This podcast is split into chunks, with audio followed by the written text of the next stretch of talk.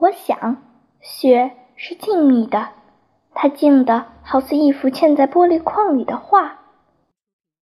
它从高远的天空中轻盈地飘落，远远望去，既像翩翩飞舞的美丽蝴蝶，又像惹人喜爱的柔软柳絮，还像晶莹剔透的轻巧珠花。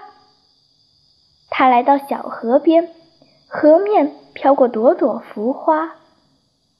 来到山坡上，山间披上层层白纱。他来到大树旁，树顶戴上朵朵琼花。